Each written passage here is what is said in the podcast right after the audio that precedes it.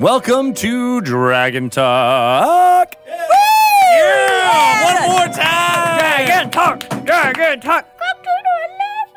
Oh, thank you, thank you. Here you go, making it rain. Dungeon Mayhem cards everywhere for you.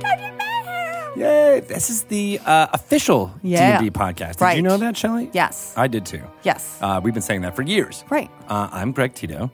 I'm Shelly Mazanoble. We are here to discuss things involving both dungeons, And dragons. all kinds of them. Yes. Uh, it is uh, always great to, to be here and talk through some fun stuff. Agreed. So, um, there are a lot of new things coming out. Do you know this? Yes. There is the Essentials Kit. Yes. It is out in Target stores in In the North America wild. right now. It's in the wild.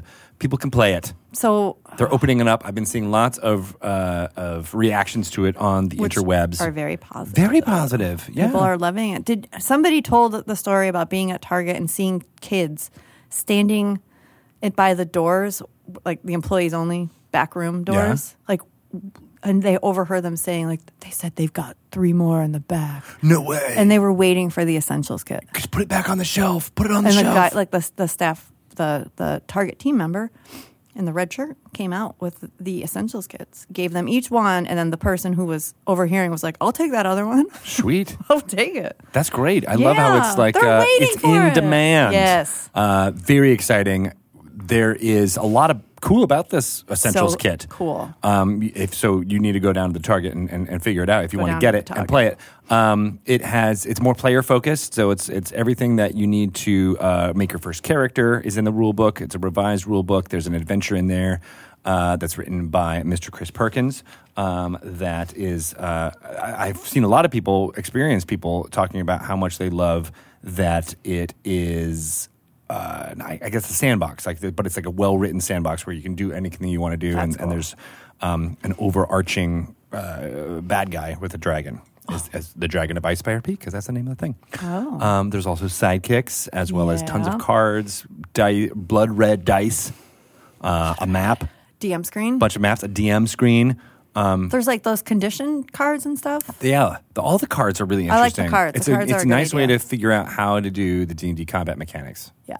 by having those Yeah. initiative cards, Yep. all types of things that just kind of help ease you into all the concepts behind playing D and D. Plus, there are rules in there for a, d- one- a single dungeon master playing with a single player. That is something somebody pointed out. Like, oh, this actually says for two to two plus players or whatever. yeah, And we're like, oh yeah, it is. It's it's two players. because I've been hearing about people, you know, uh, uh, doing that for years, and Yeah. now um, there's rules in place to make that happen. Yeah. So that's cool. That's very cool. I like it. Would you say that it's it's beginner friendly? Yeah, I mean, that's Or like- part of the whole uh, plot, you know, like the whole you don't idea. like you don't have like this is like equivalent to the starter in like how you would because I I asked because I gave an essentials kit to some beginning D and D kids just a couple hours ago. Uh, yeah, just, what, just a few hours ago. As it Let's turns see what out. happens. Uh, I hope yeah. I didn't. I, it seems like Yeah, no, I mean, I, I said, yeah, it's That's it's, the- it's everything you right. need to play in one box. Yep. Uh, I, I personally think that the essentials kit is uh, again a little bit more like player focused, Yeah. where the dun- the starter set could be interpreted to be a little bit more for uh, A new DM. first time dungeon masters uh, and getting into it that way. Although perfect. um, it was. I mean, the starter set was designed for when fifth edition came out uh, in 2014, so it was also a way to get players used to the new edition Yep. and also so um, that's less of what essentials kit is all about it's about onboarding new people and getting them um, on board but you could you know you could go starter set essentials kit you know then Right. get a phb uh, but you and could a also PhD and a phd in your phb Yep. nice and the D and the D. and the D and the D. So we are going to talk to uh, some interesting folks for our interview this episode. We're going to talk to Rand Fishkin, uh, who is the founder of Spark Toro uh, in uh, here in the Seattle area, and Ian Laurie, uh, who is also a CEO and founder of his own company called Portent. Uh, they're both. Seattle area business leaders, I guess you could say, and uh, play D and D, or at least um, uh, have been have been tweeting about it and talking about it a bunch. And I think they've even played together. Yum. So we will, uh, you know, we don't often get that perspective of people who uh, are at, you know leading companies also being interested in what D and D is doing. We kind of go from the bottom up. So I'm I'm really kind of fascinated to hear from them their experience and. uh, you know, hopefully get some mar- marketing pointers. Well, I, I don't know, I'm not going to lie. Totally That's gonna ask mostly those what this, questions. this is mostly good for our, for our purposes. Well, Rand has uh, he has talked about publicly how he thinks that D and D would make a very fascinating market case study. Right. Don't you think it would? I think it would. I think so, Yeah, too. I think it all has to do. So you know, since since I've been here, I mean, Right. you've been here for mean, ninety five years. I think right. As announced yesterday in our team meeting. yes, exactly. The We should- lich is still here. do you know, guys? Know that Shelley Matsunoble has been an employee of Wizards of the Coast for twenty years. Twenty years. Woo! Give it up. Yeah. You look really unhappy with this. Congratulations. It feels weird. Like I don't feel old enough to have been somewhere for 20 years. well, you were hired when you were six. I was a child. No, was- no labor law. It was right after uh, you gave birth to Kesha. right. I Exactly. na- I'm like, oh man, I need a job with health insurance now. I got a kid. right. The whole interning thing didn't work out. can't do it anymore. Yeah. Sorry, I can't go to clubs all night. I gotta like have a day job, You're like, I've boys blown up my phones, phones. right? Pedicure on my toes, toes. Can't She do that stole those anymore. lines from you. I couldn't believe it. Oh, I, I grew up singing that to her. I mean, she grew up with Right. me singing. Well, But- me too, because I was six when I had her. so. and the story just keeps getting weirder and weirder. More and more convoluted.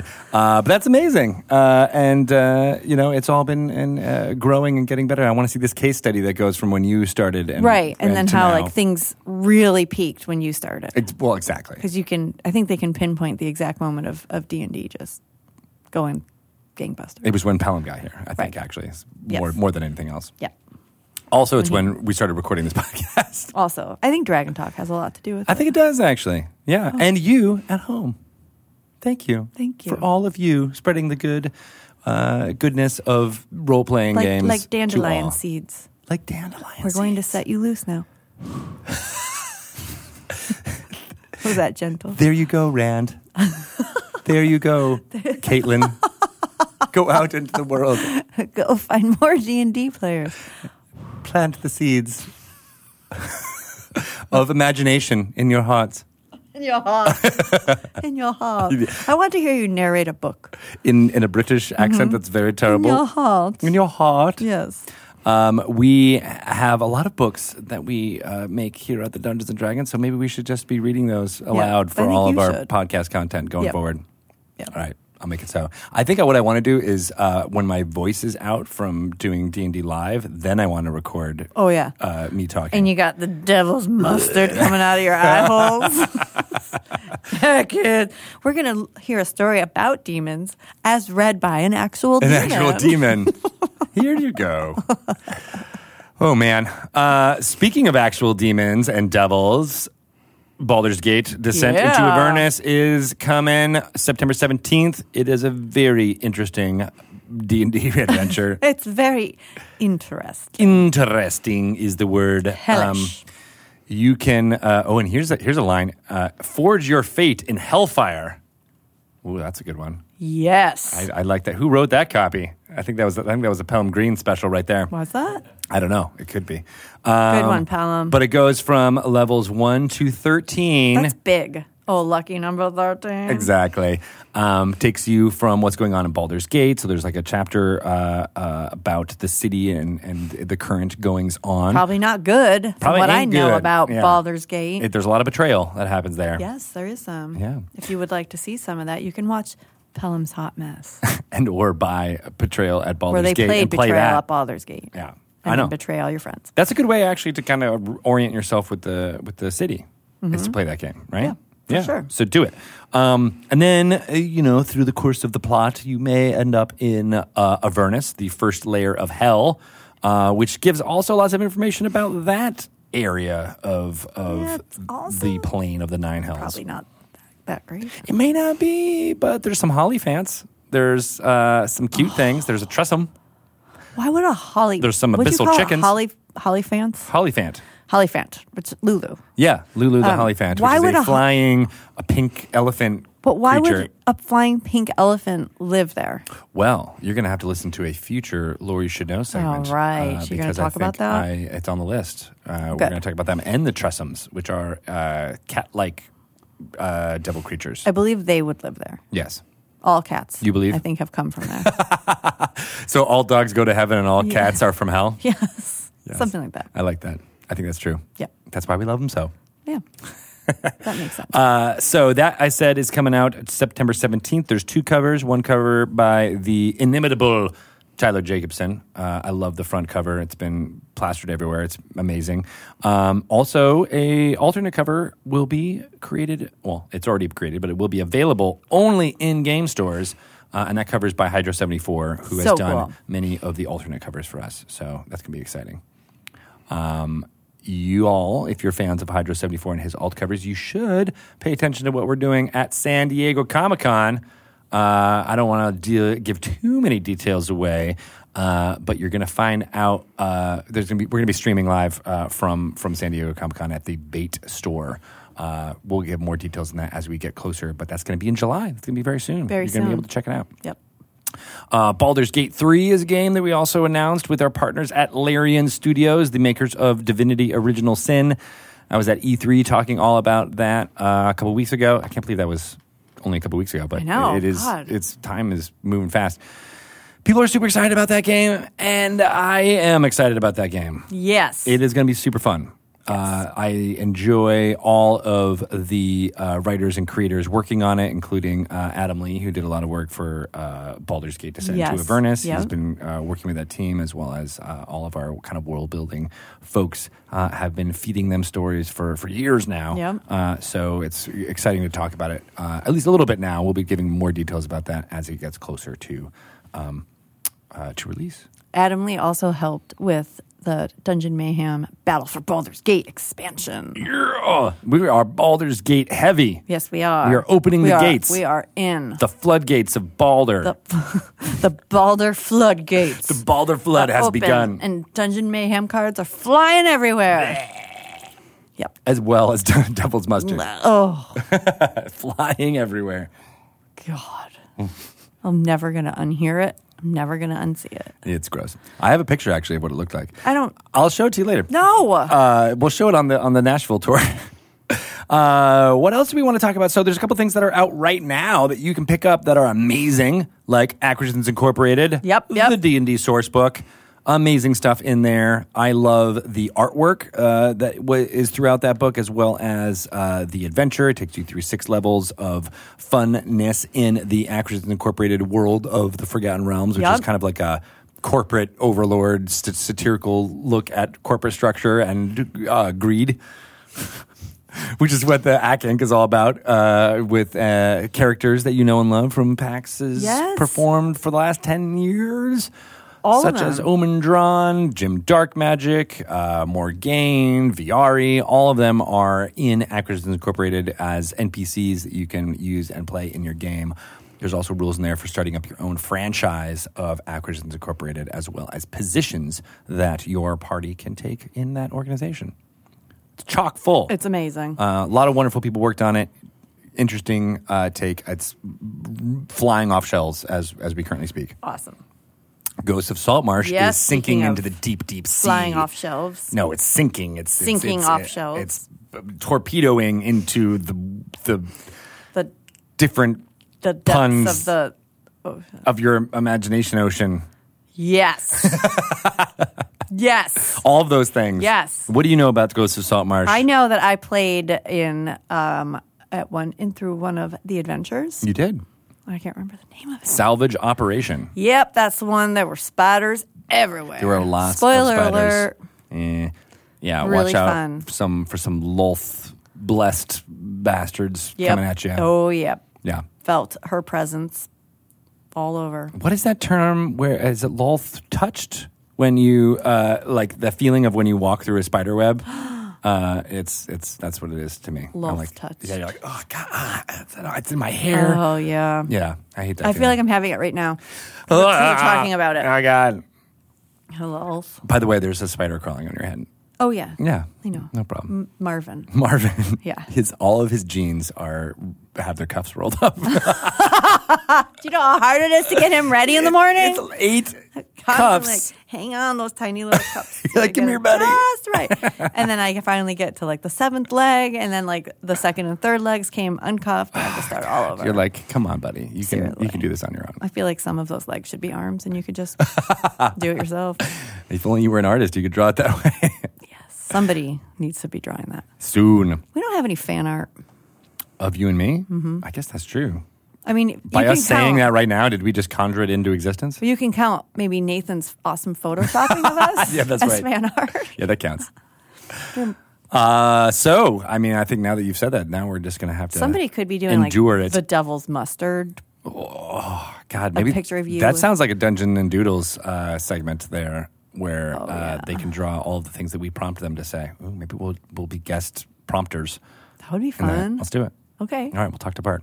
Okay. Yeah, who's been here 15 years? Right. He didn't even know that. He was like, "Oh, really? He's like, whoa, how did Well, that cute, happen? Man. I'm Yeah. Like, "Pff, talk to talk to you in 20. Combined, the two of Time you flies. have more history with this company than the company has been in existence. Right. That's crazy to think about. My wizard's career can almost legally drink.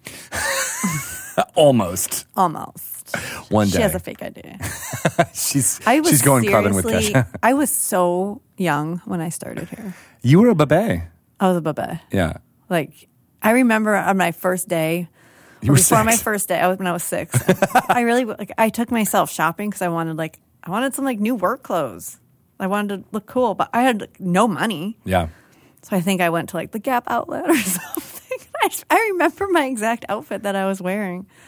Gap wasn't in existence back then. No. they didn't have outlets in 1999. It was pre outlet, so maybe it was the actual store. it was the actual store. But then I must have um, went to the sales. Man, now I want to go back in time and talk to. Oh, I Six-year-old actually Shelley. found my first um, my first wizard's badge. Really? Yes, I have to bring that in because Oh my gosh. I'm very f- round, fresh face, and I had a really bad bowl haircut. Whoa. I feel like um, th- there- we could we could auction that off for extra life or something like that. It's all like chipped and beat up. yeah. And did you know Well that, used. that Liz Shu was the one who hired me? I did not know that. You didn't know that? No. Yeah. Did she? Did she interview? She interviewed me, yeah. Nice. Was it like this interview right now? There was like five people in the interview, And there were microphones. just like this. She's like, "Put on these headphones, Got to get your cans on. put your cans on, That's what we say in the biz. tighten those jeans." Uh, all right, so I think we should now kick it to some lore you should know. Yes. Do you think it's a time? I do. Let's do some bings and also some bongs. We're gonna clap it out. Let's do it. Yeah, lore. or Oh, you should know.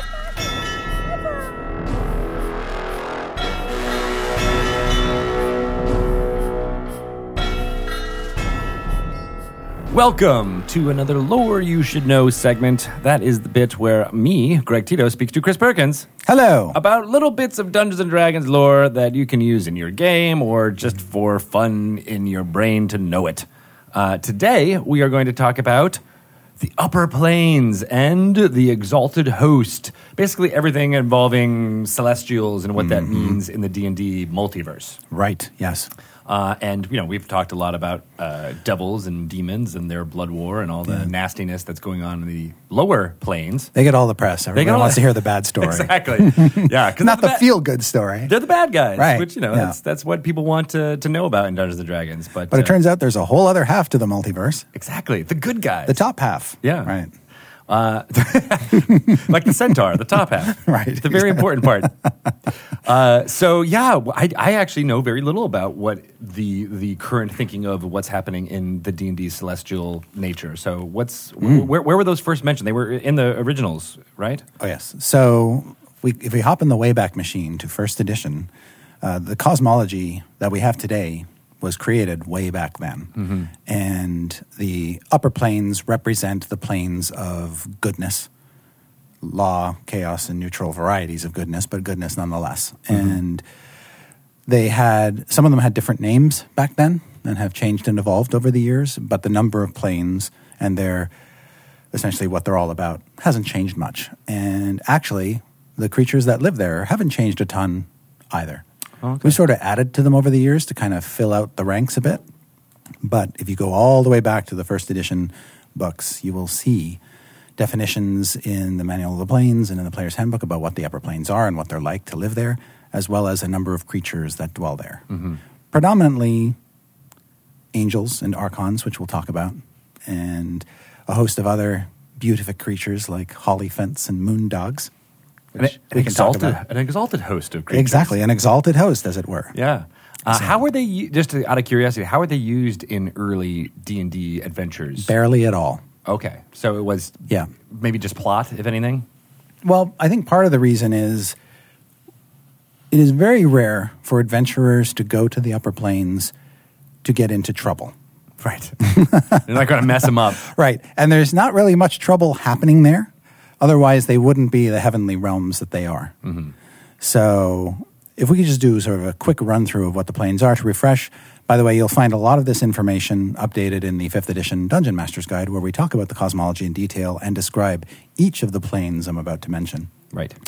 There is the what I call the cut and dry upper plains, the um, the plains that are very specifically tailored to a certain alignment, and they include the seven heavens of Mount Celestia, which is our lawful good plane. If you're a lawful good character, that's where your soul is probably going to go when you die. Um, it's this idea of good tempered with absolute law. And the creatures who live there are called, uh, well, the, the, the primary force of good there are the archons. And they trace their origins all the way back to first edition. And what they are are servants and living embodiments of law and good married together. Okay. So they're very strictly very strict in terms of their enforcement of law and good. And um, as we'll discuss later, the celestial heptamad is what these archons um, gravitate up toward. You said seven heavens. So are, are there? Is it similar to the nine layers of hell? and that Uh, there's Mm-hmm. yes, different- exactly. So all of the upper planes have a certain number of layers built into them, and it just so happens that Mount Celestia has seven. Seven. Yes, Magical lucky number of seven. Exactly. And that's been true going all the way back to the beginning, and they all have names and they all have different flavors. Like this is sort of the, the blinding um, mountain peak, you know, the summit. And then there's the layers underneath that they sort of go up the mountain. Got it. And we're talking like the world, the, the, the multiverse's biggest mountain.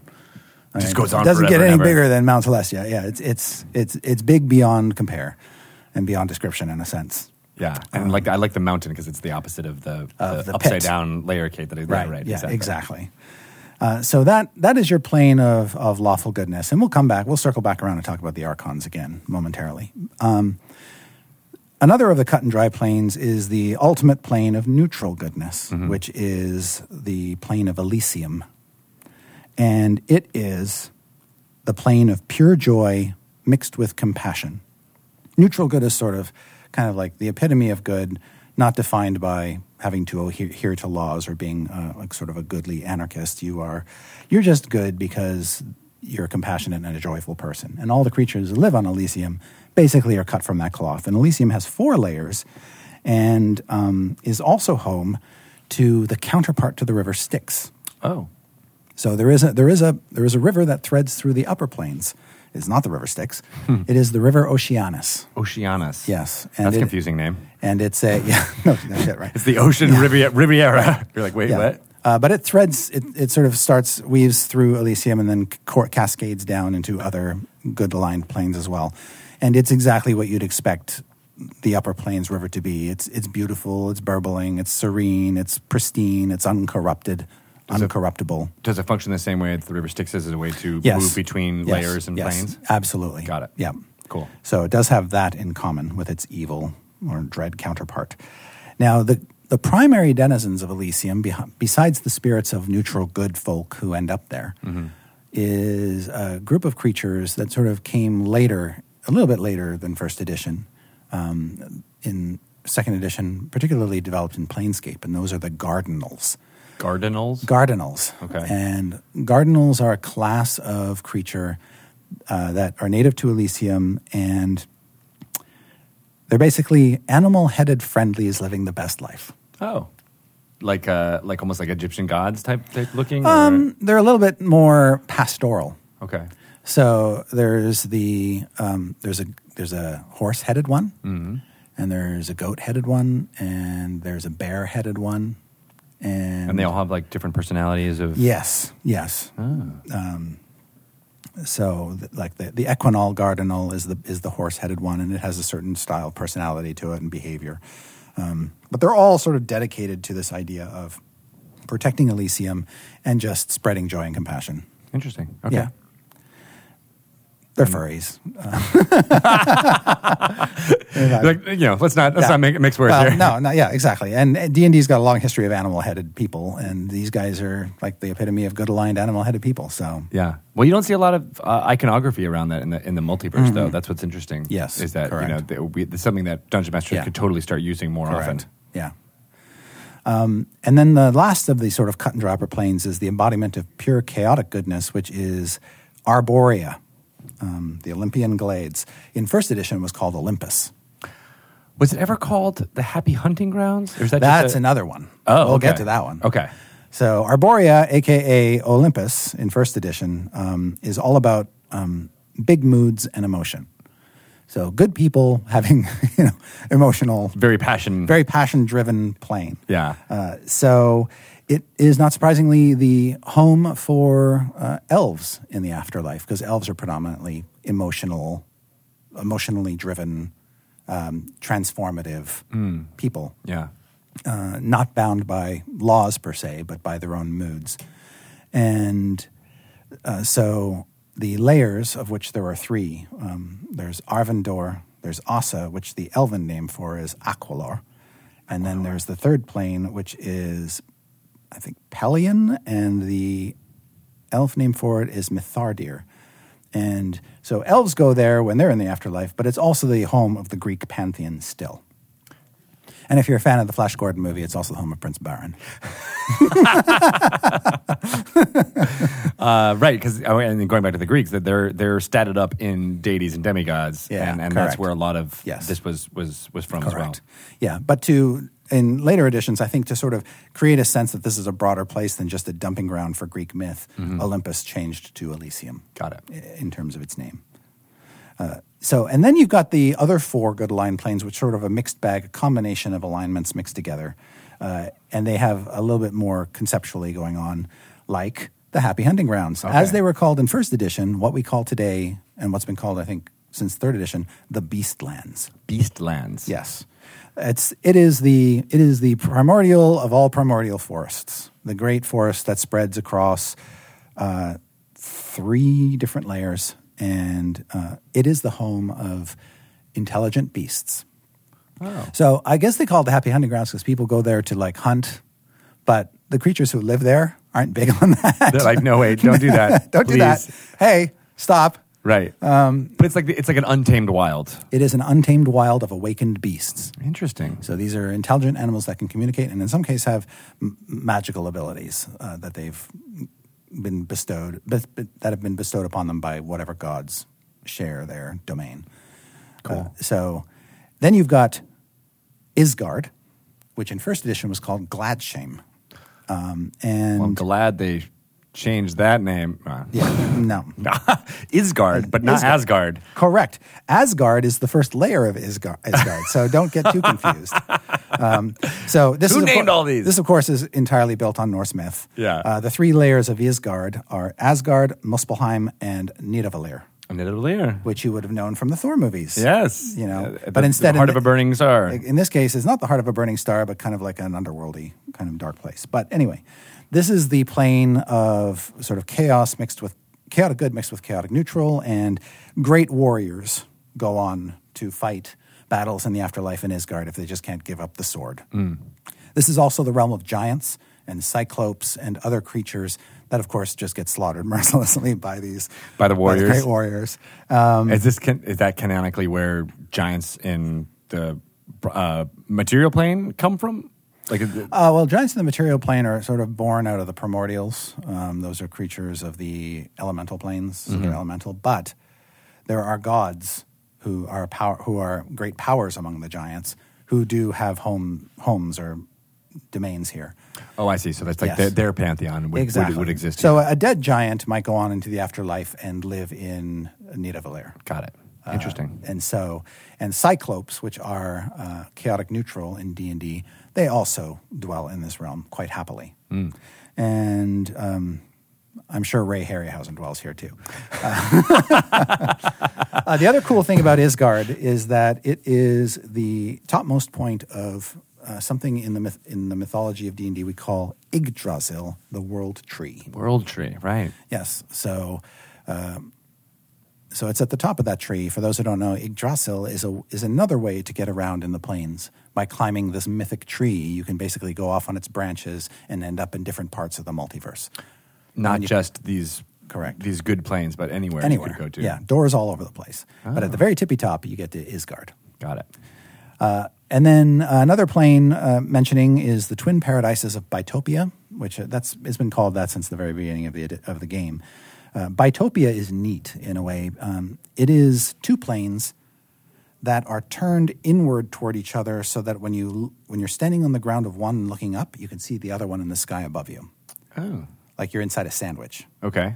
And w- one of these layers is a sort of tamed layer, and the other one is an untamed layer. So it, it represents the dichotomy or duality of, of nature. Oh, And the people who generally hang out in Bitopia are those who enjoy the simple pleasure of work and achievement for its Okay. own sake. And um, so that, not surprisingly, includes gnomes Mm-hmm. and halflings. I was just gonna say that Yeah. the, tho- those people seem to fit there pretty well. Yeah.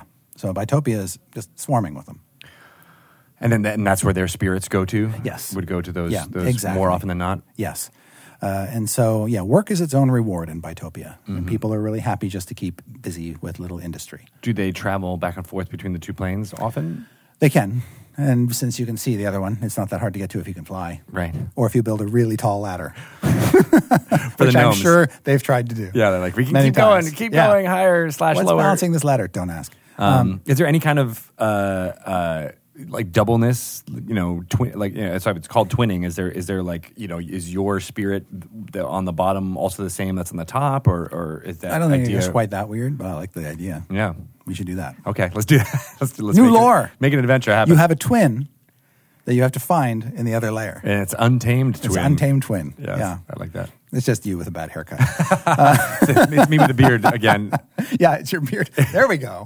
It's our mirror universe plane where you can see your bearded devil. Uh, unless you're a dwarf, and then it's your unbearded. You're unbearded dwarf, and now we're getting in the weeds. we are. And then the last plane I want to talk about, which sort of rounds out all the upper planes, is uh, in some ways the most dull, but uh, you can, I'm sure somebody can do a lot with it. Is that's the plane of Arcadia, and um, it is it, rep- it is the plane of law, be it good or neutral, um, the plane of perfect law and symmetry, where there are no square pegs in round holes. There are only round pegs in round holes, and every thing is always in its perfect rightful place.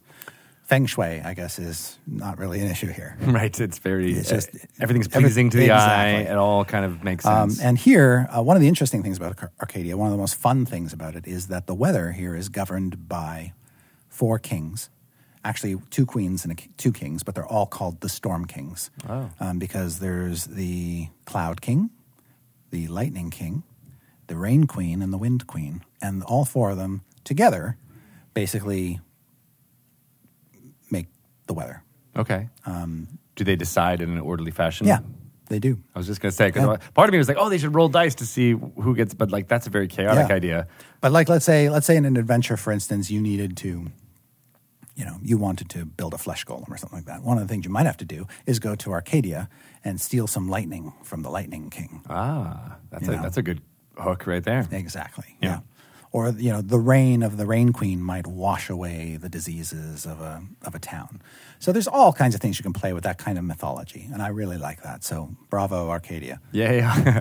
uh, I feel like that's that's through a lot of these planes where you know you you won't necessarily go there in order to right wrongs because Right. the wrongs are are, are Are written. but but you could go there for a reason to Yes. interact with something to get uh, a, a MacGuffin that might be needed for a Yeah. quest down on the primate. And I think that's the most fun and exciting thing because what it, what it means is what you kind of know going in that you're kind of going into a role playing scenario Yeah. rather than one where you're going to be forced to kill something. Right. Uh, so not to all tastes, but people who really dig that could really groove on on this kind of experience. Cool. And um, But then, as the as the the governance of these good planes, uh, you mentioned the Heptamad. yes, so um, let's talk a little bit about those guys. and the Celestials. and the celestials. So, the celestial hebdomad. First of all, the word hebdomad is not something we invented. That exists in real world a myth.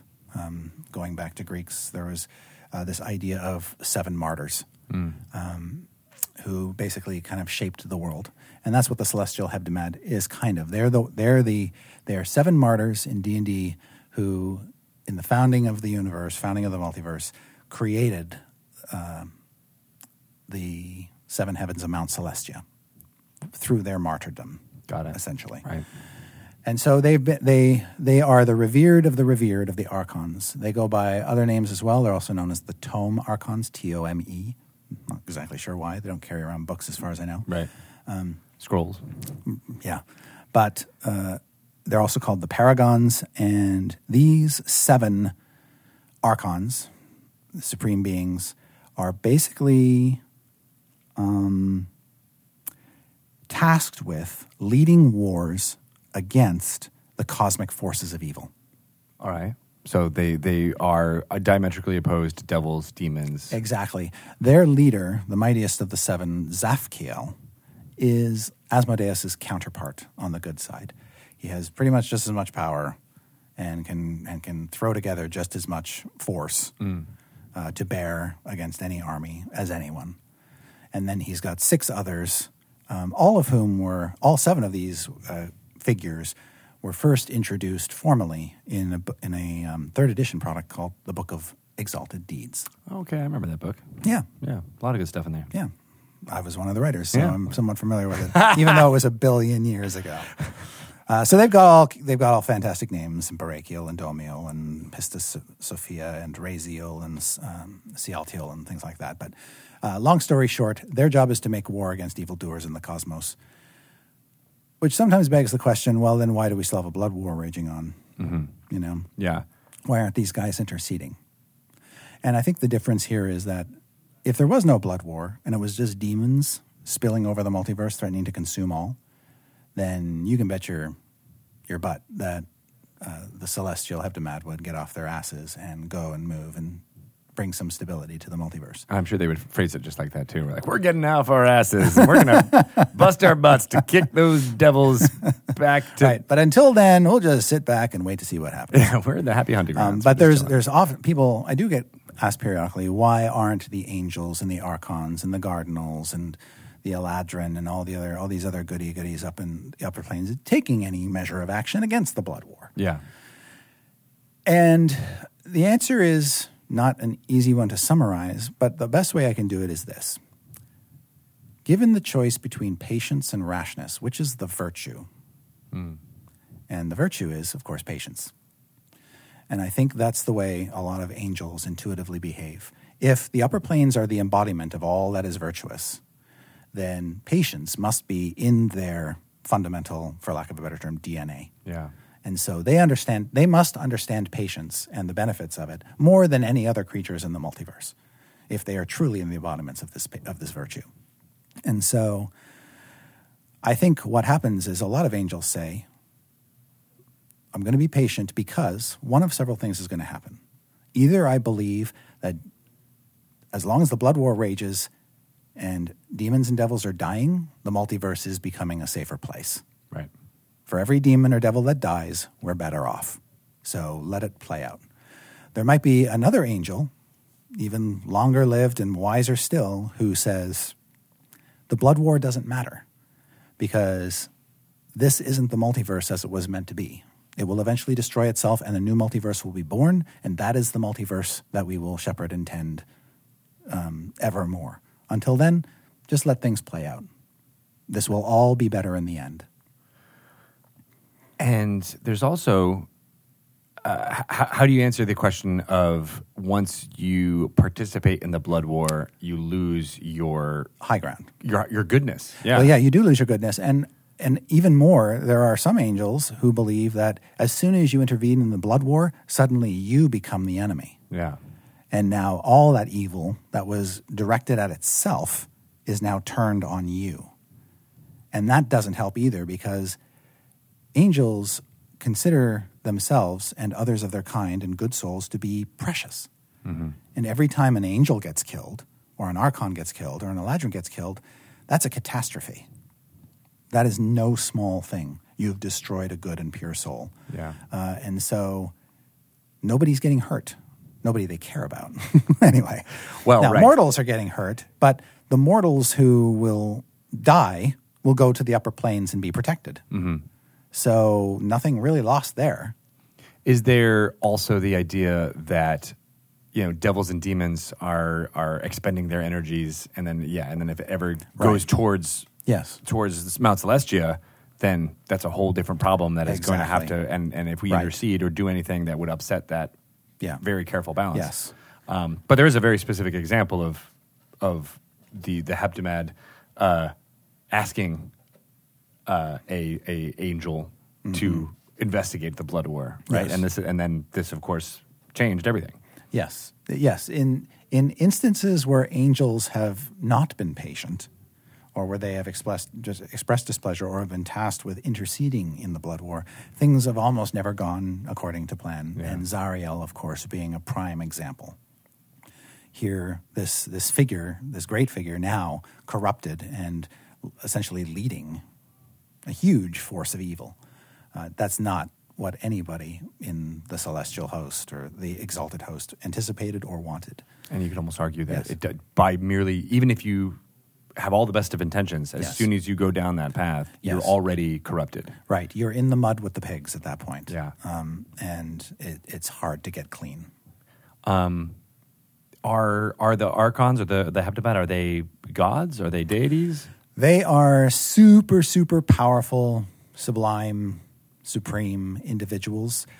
They ha- wield power akin to deities. You might call them lesser gods in a fashion, um, because in theory, you could be a worshiper of any of them. Right. That's yeah. And then you So- can get power from them. But they're that not gods in the sense that they want it or they're looking for it or anything like that. They don't, you know, um, they've got a specific task that they aim to do. Um, and they, they're still, in many ways, uh, view themselves as martyrs. That's their job. If, if push comes to shove and they're called upon, they have to sacrifice themselves for whatever the greater good is Yeah. they don't have necessarily time to sit around and do godly stuff like sip ambrosia and eat, eat Now- heavenly grapes. are there? I mean, and, and these are the, the the folks from Mount Celestia are the more lawful Oh, yeah. good, right? So Yeah. they they would of course try to follow these tenets no matter what. But Right. are there chaotic good Yes. forces that are like, hey, no, this is we need to do something. We need to upset this balance Yeah. because it's not good. There, there are chaotic forces. Um, a good example of chaotic good, exalted folks, is the Court of Stars. Now, the Court of Stars is ruled by an Eladrin queen named Morwell. Uh, she has two consorts, a male and a female, both Eladrin, and uh, she she and her court exist in a demiplane that's sort of cast in a perpetual autumn autumnal kind of setting, uh, and it can attach itself or detach itself from any of the upper planes at any time on Morwell's whims, and Morwell's nature, which is much more mercurial and chaotic, means that she will, or her agents will, often meddle in the affairs of the multiverse for good reasons um, and beholden to nobody. So there's, there's something to play with there this idea of the court of stars your characters if you be you might just walk through a doorway and find yourselves in it where agents of Morwell are sort of gu- Morwell are guiding you toward completing some task that will ultimately serve the greater good as Morwell sees it um, maybe slaying a demon or a devil or capturing one in a flask or something. But Morwell is this kind of fairy like figure. So often what happens is you just get these little gifts handed to you from people you don't know and you put them to use in, in the name of good. And you don't even know that the, you're being manipulated or used in some ways as an agent of the Court of Stars. Um, but you get this strange feeling that people are, you know, watching you while you sleep and doing all those unsettling things that fae like creatures like to do. Could you, uh, as playing a warlock? I mean, obviously, a lot of the warlock stuff is about Yes. having dark patrons, but what about Right. a good? Yes, a you could chaotic good choose. You patron? could choose essentially the um, the Fey patron, but then apply it to uh, Queen Morwell or the Court of Stars. Yeah, that'd be interesting. That would be very interesting. Fun. And so you're channeling her her power. You've made it. You made a pact with her. That's really compelling for a good aligned warlock. yeah. Yeah. Um, any other kind of ways to to insert some of this stuff in uh, uh, Dungeon Master games that are going on now? I think the easiest way to do it in an ongoing campaign without actually, as we said earlier, kind of having something that requires you to go off to an upper plane, like you have to get the apple off a tree in a in in the beast lands or whatever. Yeah. because um, that apple is the only thing that will save whatever. Uh, apart from that, there are a number of minor monsters that you can use to kind of hint at the bigger world of the upper planes. Some of them already exist in the monster manual, uh, like blink dogs and coattles and uh, pegasi and treants and unicorns. All of these creatures have their roots back in the upper planes. They're all aligned toward good and are either used as messengers or couriers by gods or angels or archons or whatnot. Um, you could have a unicorn NPC show up as a representative of an upper planar force to aid the characters when they need to, or to set them on a quest. Right, they're good as, as quest Uh, exactly, givers. yeah. In uh, Baldur's Gate Descent into Avernus, we, we took one of the creatures that hadn't been updated for 5th edition yet, the Holophant Hmm. Right, which is a small winged elephant, and put that in the story as a sympathetic NPC who can help guide you through the story and explain some of the things that are happening that you may not be able to intuit on your own. Uh, because this Holophant was a companion of the angel Zariel before she fell, and therefore can give you perspective on Zariel and what she was like before she became an archdevil, that's important. which is kind of important if you're inclined to want to redeem her. Yeah, Uh, so so the Holophant, whose name is Lulu, exists for that purpose, and I think that's a good use of an upper planar creature in an adventure as kind of a, a guide or a sounding board or a moral compass to help characters who might otherwise go astray. I like that too. Right, or even just as a exposition monster. Right. like oh, Yes. how are you going to get that information Yes. out there? Well, here's a companion. It's also a reminder, um, as going to the upper planes is that not everything in the D and D multiverse is out to kill you, and there are some things to aspire toward. And I think a campaign that reminds players of that um, will have an easier time selling players on doing good things. It's like we're doing this because there is there is a portion of the multiverse out there that is kind of rooting for us and that is worth saving. and we're not alone. We yeah, got- we not got- everything is crap. That's important to think about right now. Yeah, no kidding, right? yeah. Uh, that's cool. All right. Well, great. Uh, I love all that. Any other uh, final thoughts on, on the upper planes or celestials uh, as as we close this down? We haven't updated Moondogs yet. What are moon dogs? Different than blink dogs? Yeah, they are. Um, there are a lot. We got a lot of dogs. Part of the reason is we got a ton of dogs in D and D. We got wolves. We got wargs. We got blink dogs. We got like just dogs, dogs, Devil dogs. devil dogs. Exactly, death dogs, and yeah, two-headed dogs, three-headed dogs. so uh, moon dogs are native to the plain of Elysium. and they're good aligned hounds. Although you wouldn't know it necessarily to look at them because they're sort of blackish blue, midnight colored. Oh, all right. They have this horrible um, baying that can that can scare evil creatures and probably frighten a few good, good children as well. um, uh, but one of the things I love about them is that they've got um, almost like prehensile paws. And they can walk on their hind legs. Oh. so I always just imagined that if they could, they would just always walk around on their hind legs and probably like wear little smoking jackets. And they're like, oh, hello, Hello, Harold. Yes, exactly. Well, Are we playing poker today? right. Yes. Uh, We're yeah. getting our portrait done. They also have a wine that dispels illusions, which I thought was just kind of funny. It's usually the other way around. Yeah, exactly. Usually you drink that and there's illusions everywhere. I- I've always wondered what, what, what a moondog would do because they're, they're actually highly intelligent. What a moondog would do if you just kind of threw a treat in front of one. what do you take me for? but that looks delicious. yeah, exactly.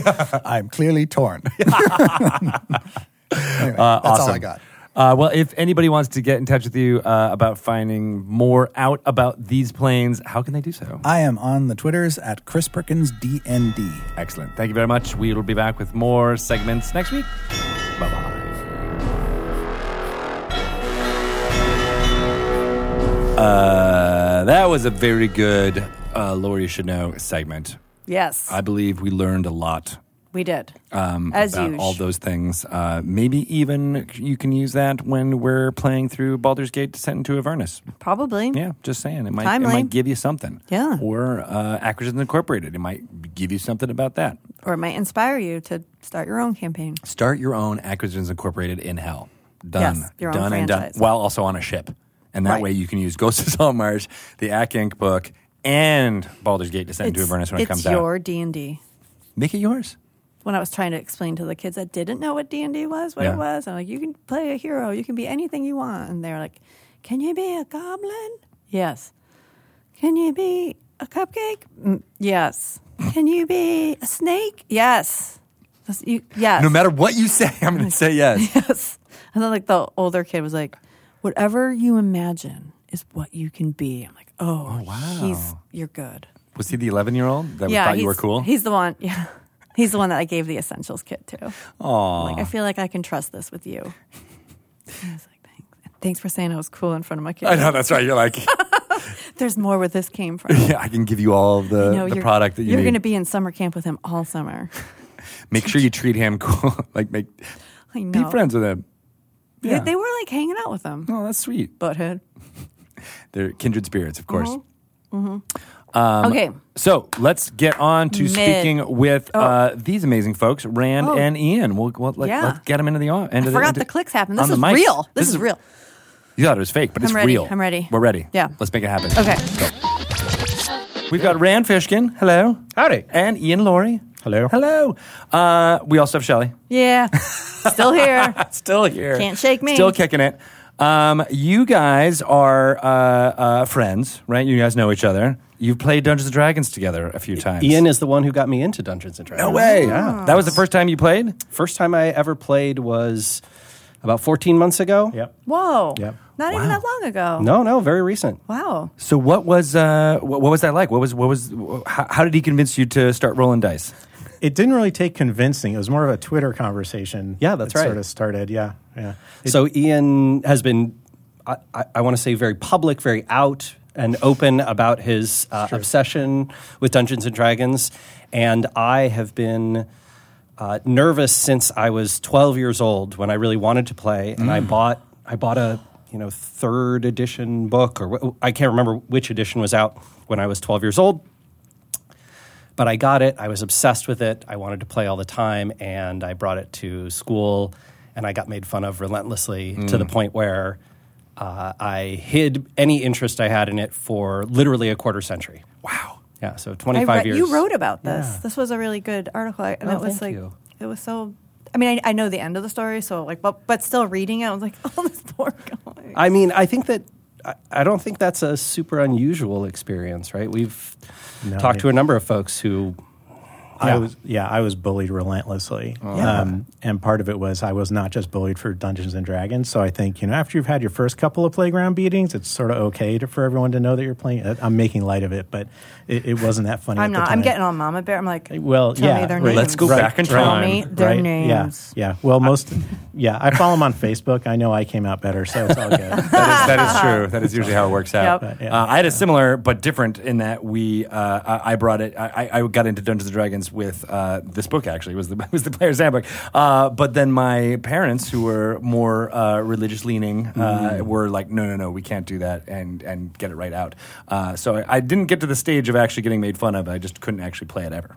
but I mean- was fascinated, like you. Yeah, I think that I think this happens to a lot of folks, right? Who who have some interest or obsession or uh, a hobby they want to get into, and they feel like they're excluded from it. Yeah. Um, I mean, I know this is incredibly true. I was just reading the big Polygon piece about Anita Sarkeesian that came out last week, and you know, talking about how these gamers in the video game world, right, had had tried to be such gatekeepers to s- to stop letting women into what they perceived as as their world. And I think I think for a long time, D and D was uh, partially by association with the you know nerdiness and the geekdom and the getting beat up on the playground and made fun of that it became its own little walled garden and so and then there was also this desire to be exclusionary Right. and and to see that turnaround in the last I, I don't know what, how long it's been honestly but to see that turnaround has been amazing It's sort of became it's become part of the cultural mainstream and, and you know before your time in Dungeons and Dragons you know there were there were things like this uh, book called Mazes and Monsters and, and what we nicknamed the Satanic Panic where people literally thought that Dungeons and Dragons was demon and devil Right. worship Um, and that's where my parents fell fell into. yeah, that, I mean, that my- kind of line of thinking that it was somehow opening doors into something occult or whatever. Yeah, and I mean, I don't want to cast aspersions on my mother, who is wonderful. Um, but when my aunt bought me Dungeons and Dragons, and I'll just hold it up one more time. Nice. You gotta- Um, way you gotta back show 'em how you Oh made sure yeah, people sorry. knew that was your I book. signed this to make sure that people knew it was my book. Um, it says me. Oh, M E and very large ballpoint pen. It has some math from when I was calculating. and uh, hit Ian, points in the how middle of a old were combat. you when Nice. you thought that me indicated only you? 11. Okay. I, I had some issues. It's a bit late. I'm gonna say that's a bit late. I had It's a some issues. Um, no, I mean, the first set I got was the box set, a- and my aunt bought it for me. And I don't think my mom spoke to my aunt for six weeks after that because she had just read Mazes and Monsters, and she was sure I was going to end up running around in the sewers of East Brunswick, New Jersey. uh, she didn't pretending take it I was away afraid from of- you. She She, just- no, and I was just going to say, you know, I, I am half joking. She did not take it away from me, um, but there was a huge amount of panic, there, and that made it even more insular because a lot of us were sort of, sort of like, you know, okay, you don't want to hear about this. You know, we will keep you out because we Right. don't want Right. you know, we don't want you here. You don't want us. We don't want you either. Um, and that started a really exclusionary culture, I think, around Dungeons and Dragons. And it took a long time for it to, I think, kind of phase out of that. And I'm not, you know, uh, it was really when the launch of fifth edition, I think, came in 2014 that, you know, we started to really push like this game is for everyone and want everyone to, to, to get a hold of it from here at the, at the, at the office. And, and I think the, the ripples of that was felt. Um, uh, uh, everywhere in the community, so it does feel a little bit more mainstream now. But you kept playing, you kept playing all kinds of of D and D and tabletop role playing, right? Yeah, for 20, well, 20 years. Um, but yeah, I mean, it, we continued playing. And, and actually, what we started seeing is the video game community started overlapping into Dungeons and Dragons. You know, you had PAX and you had um, Acquisitions, Acquisitions Inc. and things like that start up. Right. Uh, and that sort of started to push it gradually into the mainstream. But um, yeah, you know, went to a few other systems. I won't name them because I'm sitting at Wizards right now. Oh no, it's That's all right. Um, Okay, you know, White Wolf, uh, Dark Heresy, uh, GURPS, uh, Right. you know, games like that. GURPS, you know, where it takes two hours to run one round of combat. um, a lot of games like that. And uh, what was it about the the, the tabletop role playing game, but then D and D of like what, what what kept you engaged? What kept, why why were you always doing it? I was always in a group of friends that found it really engaging. Uh, it was how we got together. It was our social. You know, it was our social time, uh, and it still is. You know, I have one group of friends who we have played together reasonably consistently since I moved to Seattle in 1993, um, and it was a great way for us to get together. We're all pretty hardcore introverts, you know, and, and it's just it's something to do, uh, and it becomes a story, and you get engaged in it. You know, when you're sitting around a table and you start talking about some event that happened in the game 15 years ago, it drives the dungeon master crazy, but it tells you something about the game uh, and just how involved you get and and tied up in it you get. And it's an escape. I mean, it's it's an invaluable escape. Yeah, this connects with, with something that I um, had read actually a couple years previously and then have been, been following. And it ties in with a lot of um, broad social trends, but um, you know, there's this sort of, I don't know what you want to call it, um, I think a, a worrisome um, problem, especially among men in their 30s, 40s, 50s, where they start to lose friends over time. Um, and this is this is also true, I think, for for Americans in general, as as we get a little less uh, socially cohesive in a lot of ways, and and obviously technology is a part of that, and so too is. Um, being distant from family and that, and that kind of thing. But uh, I think it's particularly pernicious uh, or pronounced in terms of a statistical trend for men to, to not have friends. And one of the items that um, that the articles that I had read or the research I'd read talked about was that men often find it difficult to hang out and not do something together. Yeah. Right? They need they they sort of need an activity. I don't know if it's need or want or or socialize to want, um, but Dungeons and Dragons is kind of amazing for that. Yeah. It is, you know, it's this thing that that brings obviously not just men, especially now, right? It's um, I think I read Charlie, did I read right that that forty percent of of D and D players customers are Yeah, women? that's the our latest our latest data. Yeah, so around that's that. around forty percent. yeah, which is which is remarkable and pretty much matches Ian and I's experience. I think Yeah. about forty percent of the people that we play with generally are, um, are women, and be be wonderful to see that balance out even more. But it has this it has this power to to bring people together along these vectors that are ridiculous, right? That- It's it's improv group storytelling in fantasy world, um, and and yet uh, it builds incredible bonds. It does. It does. And I think you're right. I think there is this this trend. Uh, at least anecdotally, I can say it's it's occurred with me. I've moved around a bunch of times, but like there is uh, uh, uh, a difficulty in getting uh, people together, just in general, as you're and saying. building Right. building new friendships, right? And Mm-hmm. those and that has now happened once I start more weekly games and things like that. You're like, all right, here's here's a, an excuse to kind of get together and, and actually, to be honest, you know.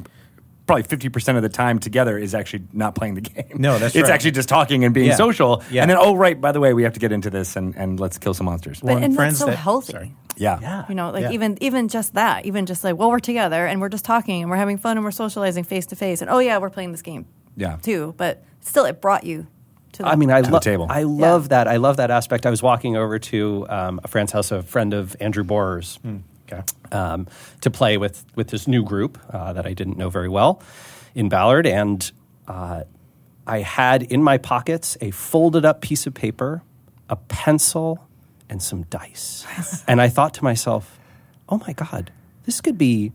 1971 or 1991 I or love that 2001. you walked there too. Yeah, you should right. have like, Like- gotten on your bike and rode over there. Exactly. It's Without a Say helmet. Sort of Stranger Things style. Yeah. Without a helmet, Yeah. defeating the Demogorgon at the end of Yeah. it. Yeah, Yeah. Yeah. Yeah. Yeah. you don't need anything but your, you know, your head and a piece of paper and a pencil and some dice. It's it's kind of remarkable. It has that um, throwback association. It's such a an in person. You know, you are there with your friends.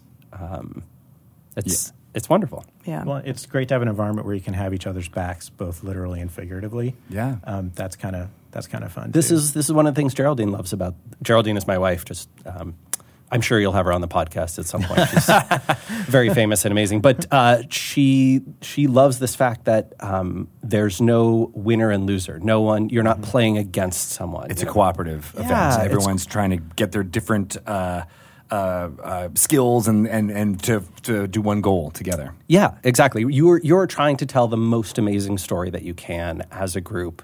You're trying to maximize your fun together, um, and that is and that doesn't mean that every night, every minute is fun, right? Some minutes can be very tense. Some can be uh, scary. Some can be um, a little slow, so, right? And then when the action picks up again, when things resolves themselves, you know, it's like a it's like a great play, right? It it, Yeah. it comes back together. yeah. Nice. All right, you guys are doing this all for us. I, I know. love I'm this. just like I'm just gonna sit back. yeah. yeah. Wait, you, you hired us to do marketing, right? That was- right, Yeah, exactly. that's- I mean, well, my and, God. and to that point, both of you are marketing, run marketing companies here in the Seattle area, right? So talk a little bit about that, and then uh, uh, and then maybe we can talk about how Dungeons and Dragons uh, uh, can fit into that. Or Sure. influences.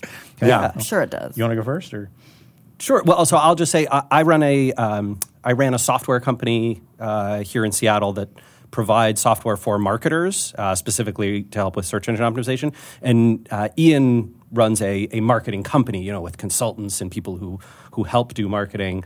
Uh, but both of us speak at a lot of events. I think that was probably the first time that I Well, found see- out. we we lived and worked within two miles of each other, and we first met in Stockholm. Uh, Yeah. Oh, really? Speaking at a That happens conference, all the yeah. time. So yeah, there you go. Stockholm. It, Yeah. it's, it's what brings Jewish geeks in Seattle together. Yeah, exactly, exactly. You know, it's, it makes perfect sense when you get right down to it. Right. Oh, how funny. I know. I, I had fr- I have friends in the video game industry that is like, oh yeah, we're going to be E in E3 and uh, we should meet up for blah blah. blah. I'm like, you know, we live in the same area in Seattle. We don't have to only meet up Mm-hmm. Once a in year. LA. Yeah. yeah. Yeah, well, which comes back to Dungeons and Dragons because now we get together all the time. Nice. Um, That's right. Yeah, so I run an agency, uh, a digital agency, uh, and we do all the consulting stuff.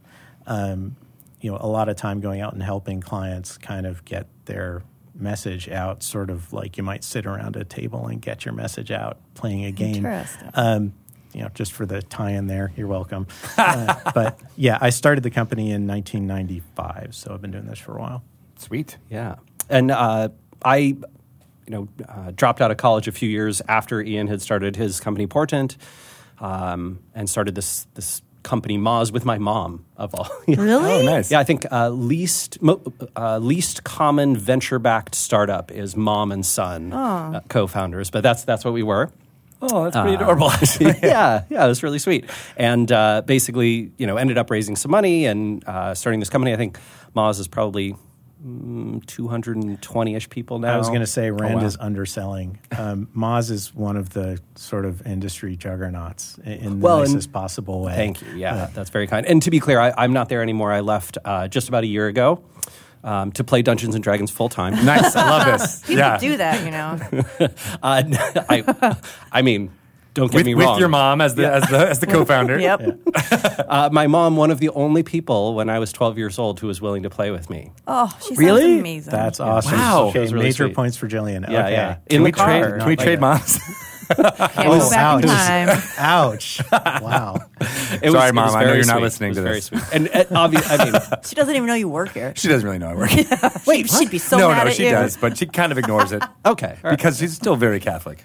I, yeah, that's fair. Yeah, That's fair. Yeah, She kind of ignores it. she kind of does. I'm not gonna lie. She's like, "Oh yeah, how's your job? Okay, good, bye." Mom, So we're how going do to you feel hell in about this? September. right. This is pretty much. We're also going to be providing therapy during these next is few great. minutes. We have had a Marketing few and uh, therapy. psychologists come on too, so that Oh, okay. Oh, I'll bet. Yeah. I'll bet. Under Yeah. the guise of like, we want to talk to you about D and D, and really, it's like, I don't, I don't like my mom. So does that My does mom that come didn't let out in people's playing style and their characters? Like, do you have you seen I imagine people? it, their backstory. you- There's like sometimes a common thread. yeah. Oh, So I've- I- every character I have has murdered their parents. No, I'm Oh, kidding. seriously? Oh, Jesus. that's a joke. That's a total joke. Whoa. I am kidding. Everyone's like, That's not- "Whoa, it just got That is dark." not true. That is not But there, that is the thing where like ev- Yeah. everybody has like Yeah. a certain trope that they Yes. fall back on, and Yes. I bet it- there is some trend there that someone more educated in, in, Well, in psychology could Dr. talk Megan through. Connell can tell you about. She does panels at Mm-hmm. conventions about people like finding out truths about yourself through your character's backstory. Yeah. It's very interesting. Hmm. I'm not She- sure I want to know. I know, I- I kind of- I do not want to know. I dug in a little. I'm like, well, I don't understand why mine, all my characters always have like a, a terrible relationship with their families. Oh, yeah. Like they're always just like, I'm leaving and I'm going off to do this other thing. And I'm like, but I love my family. We're very close. We've, I don't have any issues with them. And she was like, well, maybe you're, this is your safe way of exploring what Yeah, it would I was be gonna like say- if you didn't. A lot of people play characters, I think, that are sort of the opposite. Yeah. Right. One thing, you know, that is always funny to me as a dungeon master is I never see characters with backstories of, you know, they grew up at home in the suburbs and they had a good life. They and they went had a to good life and then college. they went out and, you know, they went to college They and got married. graduated and, you know, they decided to do this. the just for four a thing. years at Clown College. Yeah, exactly. Exactly. exactly. No, That's like no one's master's, gonna. No one's gonna follow master's up with- degree at Yeah. Clown College. Get right back into the voices immediately. All right. Oh, oh, sorry. I was I was sideshow Bob from The Simpsons, and then Cecil says, "I'll thank you not to refer to Princeton that way." Uh, but I, you know, I think for the for the exploration, you know, I have. Um, so I, I have become a, a DM myself. You and I- have? I, I have. All right, so yeah. wait, well, let's, go, let's go back to when you first started I know, playing, right? But we 'Cause got I- to go back to like a couple of things. okay. Okay. Yes. One, you when you were twelve, and you your interest in D and D peaked, and then it went terribly awry. Yeah. Yeah. But I I can remember a time like around ten when I had these awesome like white pleather boots. And I wore them to school, and I was like, "I'm so cool! Look at me!" And everyone made fun of me. Yeah. And then I ran home and I threw them away and never wore them again. And I never even thought about them until right now when you were telling your story. Oh. But you- like you you still liked like there was something still about D and D like it never all of these people who made fun of you or made fun of D and D and all the stuff that you heard about D and D you still were interested in it. I mean, I think that I I just suppressed it, right?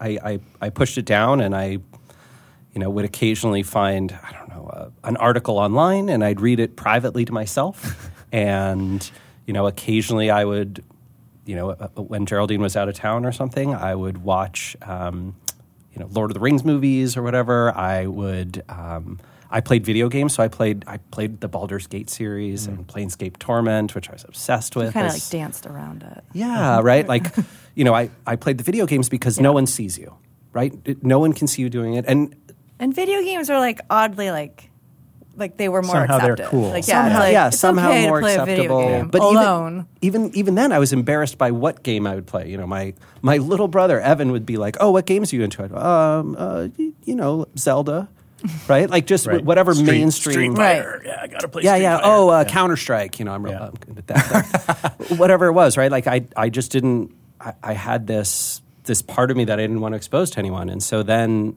Ian for years had been very public and out, and I, I mean, it's it's amazing. Like I credit you with bringing this this wonderful joy into my life because you Thanks. Thanks, you know you talked about job, so, Ian. so Ian I think it was maybe it was a conference in Portland that you spoke at and Yeah, you, it- you gave a talk that literally was here's all this marketing and search engine optimization stuff but in the style of D&D so you used ability scores and Well, I taught. Yeah, No, Oh, Really? I, well, I actually talked about how you know I learned how to do marketing playing Dungeons and Dragons. Oh, yeah. And at one point in there, I think I did the calculation and realized that I had accumulated. 15 million gold pieces or something like that um, Over the course of your before I went entire into marketing adventuring yeah. career? yeah so you know yeah but yes I gave a talk about marketing and Dungeons and Dragons Ooh, can you do Um, that talk here? uh, absolutely I feel like that would be a great one. For, absolutely yeah Let's do it, it was it was lovely. Like it was wonderful, and I I was in the back of the room. I was embarrassed to be in the room. Right? I felt like, oh no, people are going to know this is resonating with me. it's my job Oh I make I'm serious. I Really? make people Yes. uncomfortable that's Wait, what I do This article, this with was those a talks. That's what really- those are designed to do. It was that article really affected me. Oh. like it was. It's. I hope that we can link to it in the show notes. We should. Okay, because what was the name of the article? Oh, Maybe gosh, I think people it was can- This is on GeekWire, right? A story about shame and failure. I think was Yeah, the it was title. really Yeah. good. It was just, but like you really were like, Yeah, no, I, fighting it for I a was long super time. fighting it. I'm in the back of this room. I'm feeling this intense, like, oh God, people are going to see that I know what Ian's talking about. That I I get all his references, even though I'm not supposed to because I don't I don't play this game. You know. Right. I'm laughing at the Um, in jokes. Yeah, I, yeah, I'm laughing at the end. Yes, No, yes. no.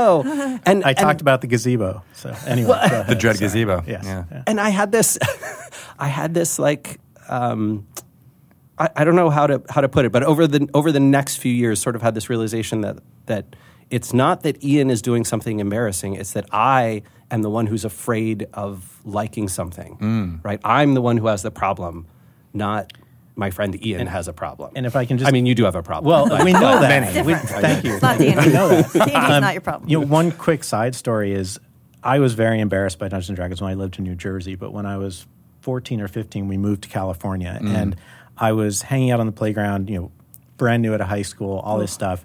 And this Wait, kid so hold on. This was the Karate Kid plot? Right. Okay. No. Just want to make sure. No. Only if I was the one who got repeatedly beaten up in the background. Um, so this kid comes up to me and says, "You look like you'd play Dungeons and Dragons," and I kind of and I kind of went, "Shh, you know, "Shut up! What are you doing? You're gonna get me killed!" Um, and joined a gaming group, and you know, Oh, we he were, said that in a good way. Like, Oh yeah, yeah, yeah. Join Yeah, my no, group. it wasn't the You predecessor. look It like wasn't you'd the play no. D&D. It wasn't. Yeah, it wasn't the lead-in. um, and we ended up playing together, and it became more sort of acceptable. You know, my my girlfriend knew that I played Dungeons and Dragons. You know, all these things, and it suddenly became much more acceptable. So, I mean, as young as fifteen, I have to give a lot of credit uh, to that group and to you know that move to kind of shake it loose for me. But so I know how hard it was for folks who didn't have that. Yeah. Right. There was no one who walked up to them and said, Hey, I'll bet you play Dungeons and Dragons. Would you like to join our group? You know, if you didn't have anyone doing that, it was really hard to get into the game. It's true. Well, especially having that like trust of like, oh, you are accepted into our Yeah. our hobby and Yeah. friend group. Like that's that's Yeah. a huge part of, of of doing it, which is almost like what you did for Rand. Yeah, and now, uh, you know, now Geraldine and I try and do it for tons of other people, right? We have dragged all these people in our lives into our little D and D world. Like, hey, come over and try. and- You know, why don't you join our group and, and play? Um, a friend of mine uh, who is, is based here in Seattle, his, his company is called Glowforge. Uh, Dan Shapiro, he's also an investor in, in my new company. And he was like, hey, I, I, I read this thing about you're getting into D&D. Uh, I want to play like can we put together a group and so now uh, ian's joined the group Mm-hmm. once but i have you know f- four or five of my investors who come over a- almost every week I'll be back. Don't yeah worry, yeah you I should, will be you back. should be back right and and come over every almost every week and we all play together it's kind of it's This is kind of amazing. remarkable And it's only been 14 months since you've It's been only- liberated. yeah All right, so what happened to yeah. that, so four- what that was session this- 14 what- months ago? What, What, was that this like? Tweet though that you finally like felt. yeah, I was well. I, me and a few other people in the industry, you know, we all tweet pretty consistently. And I tweeted something about some game and something that had happened. And a friend of ours, Gianluca, said something else. And then I think you came in and said something like, "I'm really embarrassed to ask, but can we please have a game sometime?" Yeah. And I said, "Of course." Um, That was bold. Yeah. Well, And I had just left. I had just left my um, my That's old right, company, you had, yeah. Moz, and so I had this kind of you know a little bit downtime. I had some severance pay, and I um, you know I was spinning up perfect something time to new. get into perfect, D&D. Yeah, Yeah. perfect Yeah. time to get into something new. The disposable income. so me and my wife Dawn, who also plays, um, got together with Rand and Geraldine and Tony Wright Yeah, and that's right. Andrew Borer, who Yeah. played remotely, I think, rolling dice on his iPad. Um, and we did a, a little kind of startup that turned into more of a campaign, but uh, it started in one little city where they did the classic, you know, you're trying to get ownership of a bar and you go do these things and then you get ownership of this cool bar called the Green Slot and you know you sort of I start mean, the doing all these classic adventures the from there. classic part was you know Ian uh, is is role playing this monster. It's a it's a hag, right? Yeah, yeah. And uh, and the the monster uh, uh, kills my character. I almost killed Rand. I was just gonna say in the first On the game- first session? the We first waited game, all this I time to disemboweled play. him. I disemboweled him, in And then he was hooked. I mean, Yeah, yes, It's yeah. true. Then I was hooked, right? I had this. like, Oh, I am getting revenge. He was ticked. You know, he was ticked. I'm I- gonna be a dungeon master. and then I'm going to kill I'm your gonna character, play Ian. you. So, what- this was what your was the first character- time, yeah. right. The, this was your very first, very time actually very playing first time. the So tabletop. Geraldine and I are making our characters, and we're we're emailing with Ian like, okay, how do we do this? was You it know, Geraldine's first time too? Yes, I'm pretty sure it Yeah, it was. Um, Although Geraldine has done a lot of like improv and debate stuff, and so she and she was comfortable from minute one, Hmm. right? Where, whereas I was, you know, my ears are red and I'm, you know, just kind of breathing hard as we're going into this. he was great. He was. he was all good. But so we we made these characters where Geraldine plays this this giant warrior Goliath, Yep. Nice. barbarian, uh, and I am a small halfling who has a crush on her and lives in her backpack. Um, That's, Oh. that's a pretty good Uh, combo. and I'm really a good. rogue, so I you know I can I can jump out of the backpack Yes. and then And stab stab at that thing. things. Yeah, Nice. Yeah, but the backpack has been not as It helpful sort of as you worked think. against him in the. Yeah, that's Yeah. you know this happened. You, I've I been promise, killed in I do not three have of the a thing- five Not sessions. killed, we knocked, played. knocked unconscious, knocked, Knocked unconscious. Um, and this is not. It's not personal. It's really not. But yeah, they ended up in a fight Thanks, buddy. against. They ended up again in a fight against a monk, and he pops out of the backpack, just slashes the monk limb from limb. And of course, the monk then sees him go back into the backpack and does a spinning kick and just clubs the backpack, and you hear this kind of, and then the backpack goes limp. Hmm. And I was like, oh, sorry, sorry. That's it's like, oh, it's a target. All of a sudden, the backpack. Yeah. Yeah, you know, I'm at, I'm, Pinata. at, I'm at full hit points, but uh, full hit points for my you know, low 12. constitution. Re- yeah, that's not very much. Yeah, it's Not very, much. very low. That's fun. All right, so then that was your first session, and Geraldine loved it too. Did you guys Geraldine into it? loved it too. So we've been yeah. So she plays in this in this group that I have, um, and uh, she's she's kind of a, a centerpiece. Like she just her characters are so creative and inventive. Her her voice acting, I guess it's voice acting, right? Yeah. Yeah. is so so high quality, and she really. Um, I think she knows that I love it too, and so she leans into this. It's you know, it's something that you do for your partner. When you know your partner loves something, has this passion, you lean into that thing more heavily than you otherwise might. And I think Geraldine enjoys it, but I don't know if she'd be, you know, an obsessive player the way the way I probably would be if. Um, Yeah. If I were well, doing and it I, what I like full-time. about this story too is that it's it's a way for you to hang out with your wife in a way that's not Oh, yeah. you know and, and yours as well. Yeah. To like just oh we're gonna play together and this is just something we do with like family friends that like you know people Yeah. that go out to dinner together or go on vacation together. Like no, we play D and D together Well, as and- our couple group. Yeah, and you know, it is the same thing with Dawn, uh, and she's de- and I love her for this. She's very dedicated to the game, mostly because I am. Of course, it doesn't hurt that every time we play with Rand and Geraldine, they cook basically a gourmet meal that we eat before every game. It's very strange because I'm used to eating Domino's pizza, right in the middle of and a game. Cheetos. Fine. yeah. And you know they'll put out these great you know roasts or steaks or whatever else that by the time we're playing I'm kind of falling asleep, which I think is a tactic. Uh-huh. I was as going to well. say that's a good tactic Yeah, for your yeah, DM. yeah. And Geraldine is a James Beard Award winner. Yes, That's right. Yeah, she, So she let's just, give her a shout out. Shout out. Good job. She is. She's um, not for cooking, but for which, writing. For writing, yeah, for her writing, which uh, which just won the, the award, and she, um, I think, leverages a lot of those writing skills in in the game. Yeah. Right. So she has um, really fun backstories that she adds to characters, and she um, is super creative with the um, with her plots, and uh, it, yeah, it just goes great. So, uh, what was it like? du- I mean, I've- you've probably done this a bunch, but dungeon mastering for new people. Uh, obviously, when they're younger, it's much easier to kind of mold those things. But Yeah. it's interesting to me that you had so many new players that were adults and fully formed humans with their own ideas about things. Uh, what's it like introducing those type of people? And did into you the game? know, like, how badly he wanted to play at Yes. this point? Okay, Yeah. so that there was So- additional pressure You like, did? to make his. I was trying to Absolutely. keep it on. Absolutely. Come on, I saw you, tweeted quivering me. in the back How- of his you have talk. 300,000 fans on Twitter, and you tweeted me saying, "Can I please play Dungeons and Dragons with you?" That's a pretty. That seemed like a pretty. Uh, you were pretty interested. Yeah, you know. Um, so I, you know, running new games for folks, uh, I love doing it, and I loved running it for them. And Rand, this is going to be really awkward, but I was really nervous running a game for Rand and Geraldine because you know these are these two very high-powered people. Yeah. I mean, I'm a guy who ran a, runs a consulting firm. That's what I do. I built it a brick at a time through pure pig-headed stubbornness, and you've got these two basically rock stars. Um, I, I'm just saying. Uh, so it, it, there was, a li- you know, we're all friends, but there was a little bit of pressure there. You, know, You gotta the- the- perform. Yeah, Uh, there, there's a little bit of pressure there. Yeah. well, It I- was fun too, though. Yeah, I mean, I think I think obviously you did an extraordinary job because we f- instantly fell in love, right? Yeah. And that's, that's so you're just a hired. special thing. Is basically what I'm trying- Uh, but did you change up your tactics a- as a dungeon master? Like, did you want to ease them into it, or did He you know? almost killed him. You almost killed yeah, them, no, right? there was I don't no easing into it. Uh, well, okay, just what do they say? Never split the party. Yeah. Okay, he went chasing after Hag on his own. Oh. I just want to point that out. That's all a right, good it's point. not like I went gunning for him. Yeah. So I, I just want to make sure. Sometimes you Um, have to learn those lessons the hard Yeah. way. You know what? You gotta and let him and he fail. didn't die. There were some bits hanging out, but he didn't die. It was all good.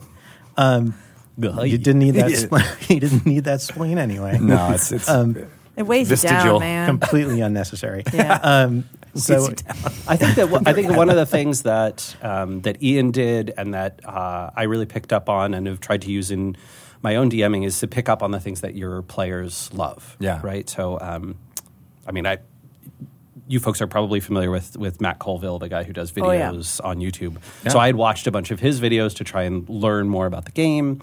And uh, one of the things that he said really stuck with me, which is someone had asked him, he was DMing, and someone asked him, "Did you have a good time? Right? Did you have fun tonight?" And he and his response is always, "Did you have fun? Then I had fun."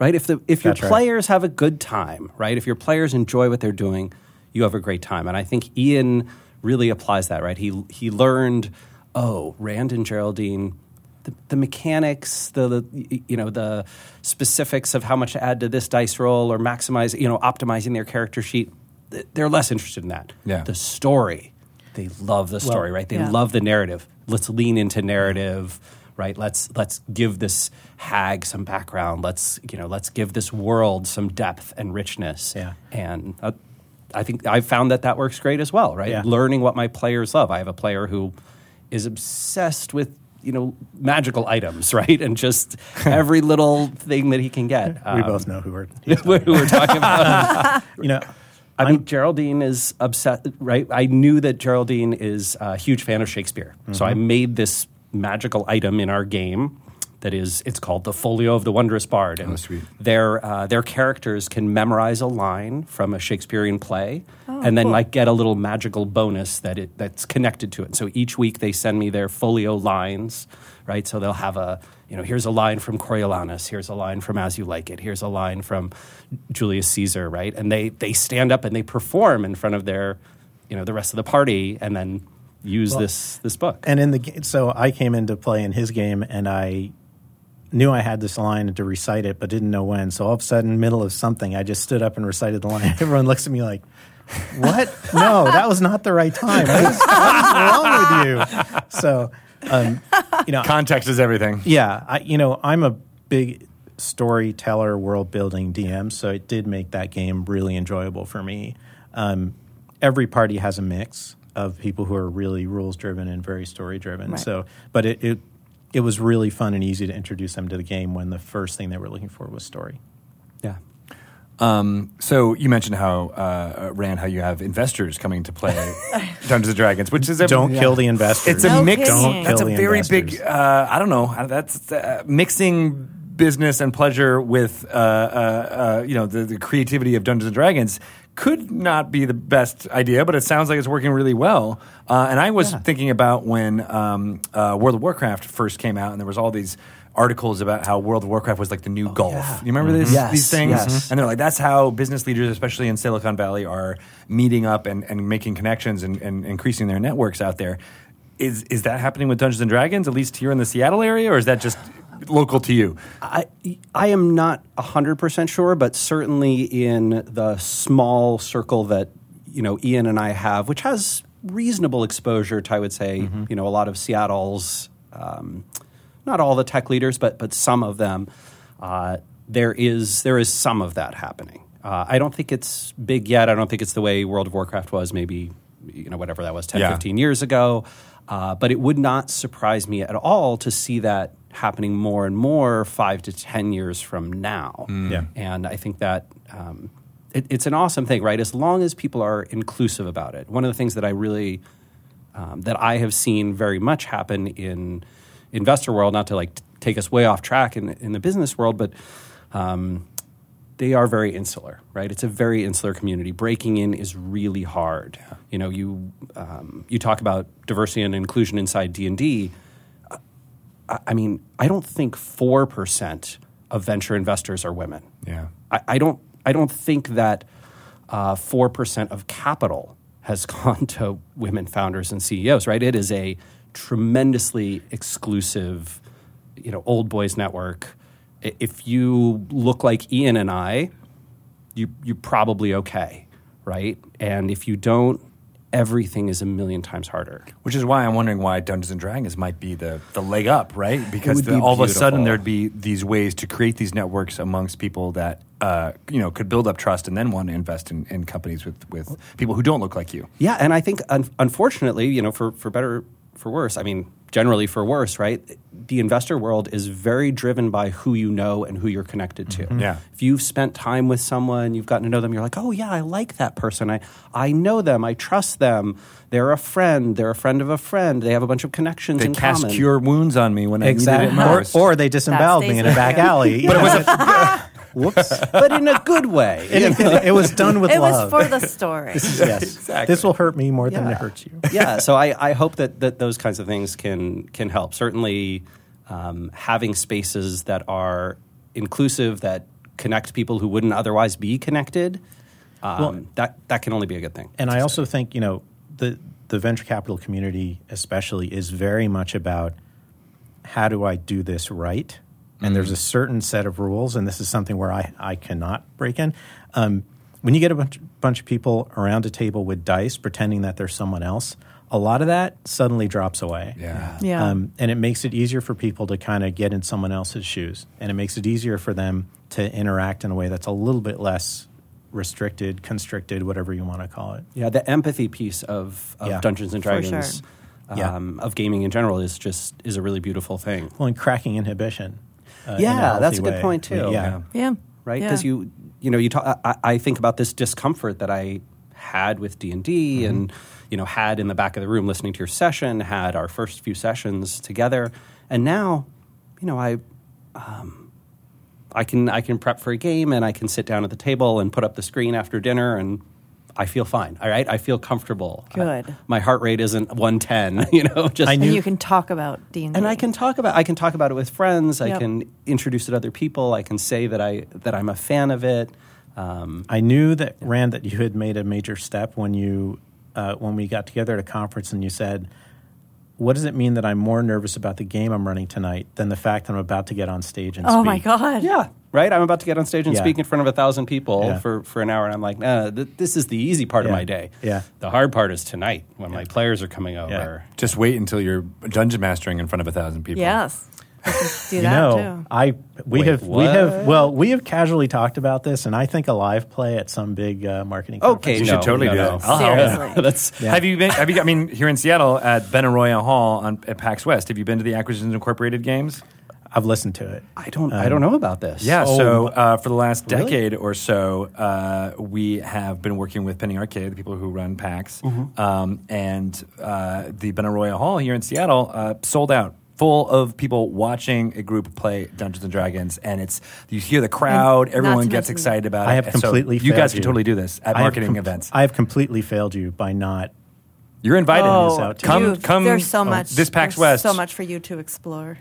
I yeah. wha- that I have never sounds managed to get incredible. tickets. I've is, never is managed this to get on tickets, video? but- Can you? It is on you can video. watch Yeah. There's tons of and, and there, you know wa- watch all the episodes up to it. But there is something about being in the space. It's like it's akin Oh, to yeah. watching you know listening to a live show Yeah. of music. You're like, oh, this is fantastic. But when you're actually in the space with all of those people who are like you who get a hang on every word. I'm like, oh my god, I get all these references. Yeah, you're and- getting Yeah. all the in jokes at the same Yeah. time. And Like you're all everyone's and you're laughing all together. part of the adventure. It's When just- when you great. understand Oh. what I say about the New Hampshire Dark Magics, then you will have joined us. Oh. You will have joined us.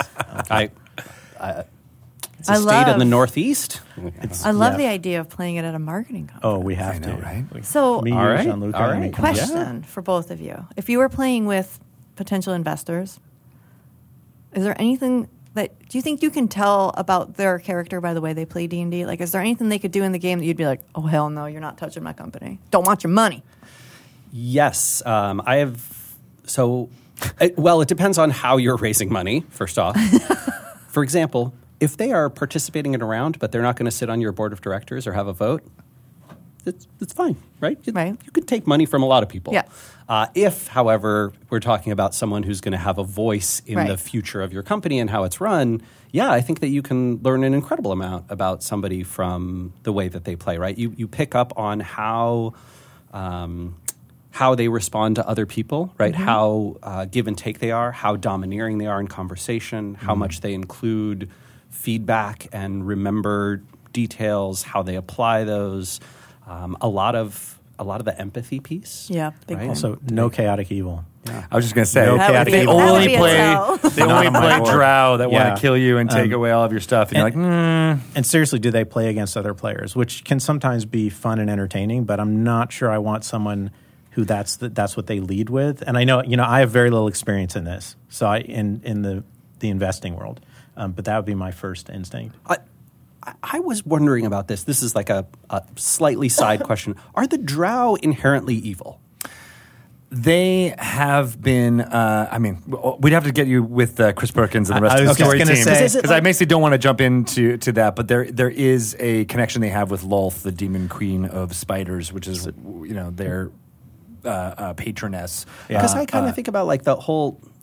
I, I feel like this is one of the few areas of D anD D where I had like a slight problem, kind of reading the material, where I was like, "Gosh, it sucks that an entire species or, or race or whatever is like associated with good, and others are associated there- with evil." So there are at least two drow. Again, I seem to have failed you. Oh. Um, there are at least two drow who have escaped this. Um, one named Drizdo Erden, who I will have to introduce you to the 56 novels. But see, like, I, I, I worry Ever about increasing. this too, right? Like the Yeah. tokenism of like there's a good one, Mm-hmm. right? And especially, I don't know, feels a little like does it feel weird there's- to you guys? there are that a it's lot of like- articles about this exact problem, Okay. not just with Dungeons and Dragons, but with uh, uh, fantasy literature in general, because it comes from Tolkien, and he very much was like these or- orcs are corrupted Oh, elves, and they're all inherently bad. And it was just the way that the the story was structured in the 50s and 60s when he was writing that, right? And a lot of uh, Dungeons and Dragons materials kind of inherited that idea about um, specifically elves, right?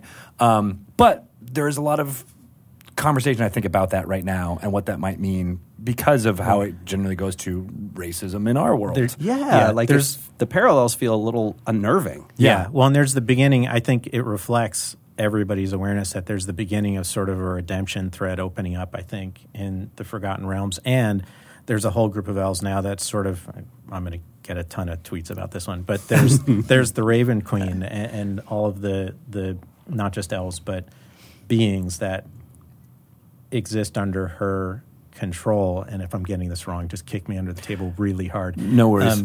but are sort of in this in between space where Yeah. they they act in the universe in a way that um, isn't bad or good and is just really important. And I, I mean, I love. I think one of the things that I that I love exploring in D anD D is um, moral issues, moral quandaries. Um, I, I I hate having a simple villain, right? I just Yeah. can't do it. You know, I. Um, I, I think my first few adventures that I ran for players, probably like a lot of DMs, I was like, okay, bad guy, good guys, Right. Right? Okay, fight.